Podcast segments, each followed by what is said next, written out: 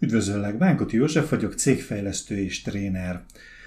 Ma a kitartásról, sikerekről és sikertelenségről szeretnék mesélni neked egy kicsit, de kezdjük azzal, amit a címben ígértem, a síelésem történetével.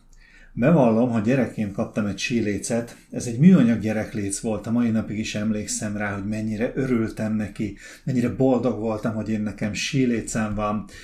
Piros színű volt, nagyon-nagyon vártam, hogy essen a hó, jött a hó, elmentem, nagy lelkesedéssel csúsztam, és hát az a helyzet, hogy vagy a bokrokba érkeztem, vagy az árokba, mert igazából fordulni ez a frányaléc semmiképpen se akart. De gyerekként ez is egy nagyon nagy élmény volt. Aztán sokáig nem volt rá lehetőségem, hogy síeljek, nem, nem tudtam elmenni, nem, nem, tud, nem lehetett elmennem, fogalmazzunk így. Úgyhogy, úgyhogy sokáig kimaradt, és olyan huszonnyolc-huszonkilenc évesen jött el az az idő, amikor lehetőségem adott, hogy újra síelhessek. Elmentünk Ausztriába, és egy barátom azt mondta, ne menj oktatásra, majd megtanítalak. Hát ebből az lett, hogy megmutatott lent két-három dolgot, hogy meg tudjak állni, be tudjak szállni, mondta volna, hogy ügyes vagyok, nem estem el azonnal, aztán felvitt egy jó magas pálya tetejére, ahol bevallom, amikor felment, akkor káromkodott egyet, mert elég furcsa volt a dolog, mert hát elég magasan mentünk, de mondta, hogy semmi gond, itt majd megoldjuk, és akkor ott még egy-két dolgot tanított nekem, és aztán elkezdődött az álmokfutásom, két napig tartott körülbelül. Az első lépésben egyébként azt mondta, és azt tanította meg, hogy így fékez, ha túl gyors vagy, akkor pedig egyszerűen dőlj el oldalra, elsőre ezt kell megtanulnod, ez a legfontosabb. Hát küzdelmes volt. Az első nap végére elértem, hogy egyrészt azt gondoljam, hogy ez a sport, ez nem az én sportom, de azért fejlődtem, mert a végére tízeséssel már leértem egy pályán.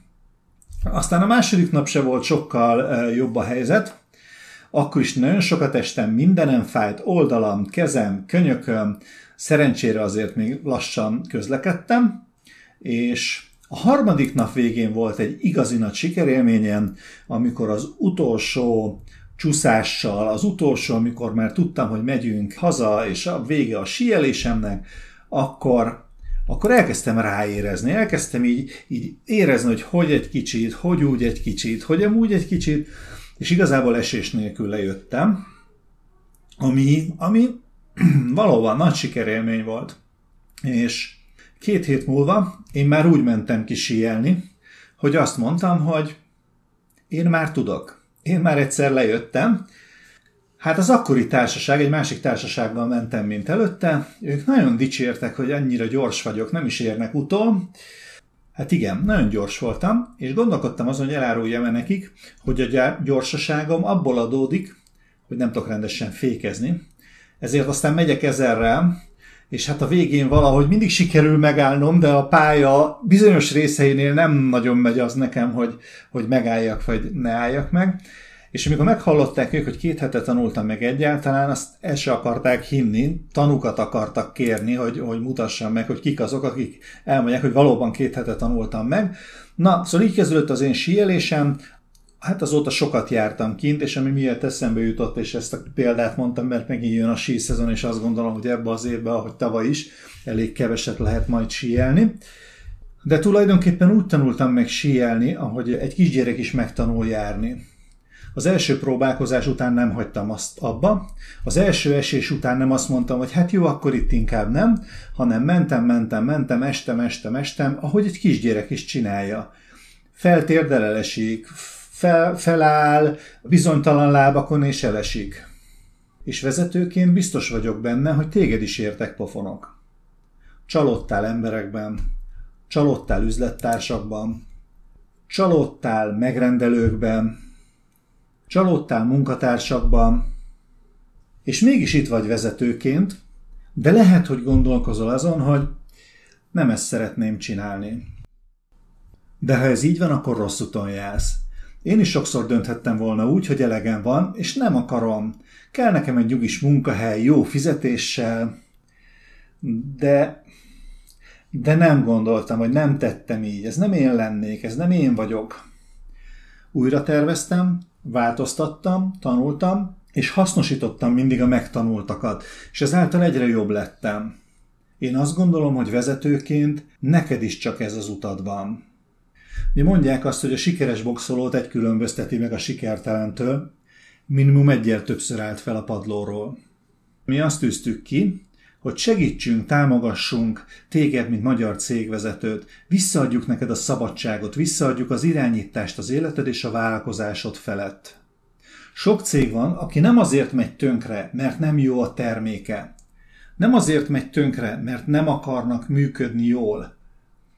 Egyszerűen a módszerek, a működő megoldások nincsenek a cégvezető kezében és az ő fejében. Biztos volt sok tréningem. Biztos igénybe vett sok könyvet, elolvasott, de egyszerűen az ott megtanultakat nem tudja alkalmazni a gyakorlatban. És mi szeretnénk átadni neked egy működő megoldást, vagy működő megoldásokat. Szeretnénk átadni azt a tapasztalatot, amit megszereztünk. És igen, nekünk is voltak hullámvölgyek és hullámhegyek. Szerencsére, vagy esetleg más miatt egyre többször vagyunk fent, és sokáig fent is fogunk maradni. Egy dologgal azonban tisztában kell lenni, neked is, nekünk is. Az pedig nem más, válságok jönnek és válságok mennek. Ez majdnem olyan törvényszerű, mint az évszakok változása. Na jó, a válság lehet, hogy nem ennyire kiszámítható, de előjelek minden esetben vannak. Az a kérdés, hogy ki olvas időben a jelekből, és ki az, aki azt teszi, amit amit tenni kell. Vagy ki az, aki azt mondja, hogy nincs mit tenni. Majd, ha a válságnak vége van, majd akkor lépjünk tovább. Ez nem jó. Most kell tenni azért, hogy megelőzzük a konkurenciákat, és kijöjjünk a válságból. Ez kicsit elkanyarodott a témámtól, csak így, így. Ez is fontos. Tehát nem akkor kell tenni, amikor, amikor már, már késő. Időben, időbe kell lépni. Egy válság alatt fel lehet készülni a válság utáni időkre. Fel lehet készülni arra, hogy amikor vége a válságnak, akkor mit fogunk tenni, és megerősödve tudunk kijönni egy válsághelyzetből is.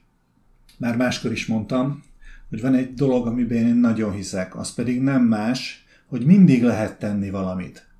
Mindig van valamilyen út.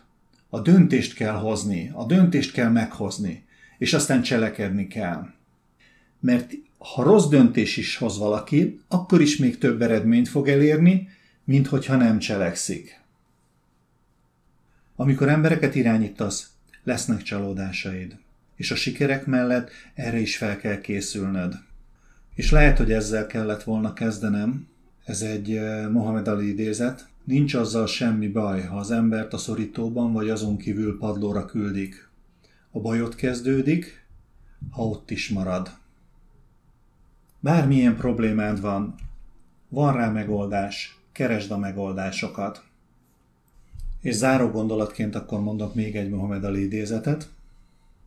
A lehetetlen csupán egy nagy szó, amellyel a kis emberek dobálóznak, mert számukra könnyebb egy készen kapott világban élni, mint felfedezni magukban az erőt a változtatásra. A lehetetlen nem tény, hanem vélemény. A lehetetlen nem kinyilvánítás, hanem kihívás. A lehetetlen lehetőség. A lehetetlen múló pillanat. A lehetetlen nem létezik. Köszönöm, hogy meghallgattál a mai epizódban. Kövess bennünket, várlak a következő epizódban is. Szép napot kívánok!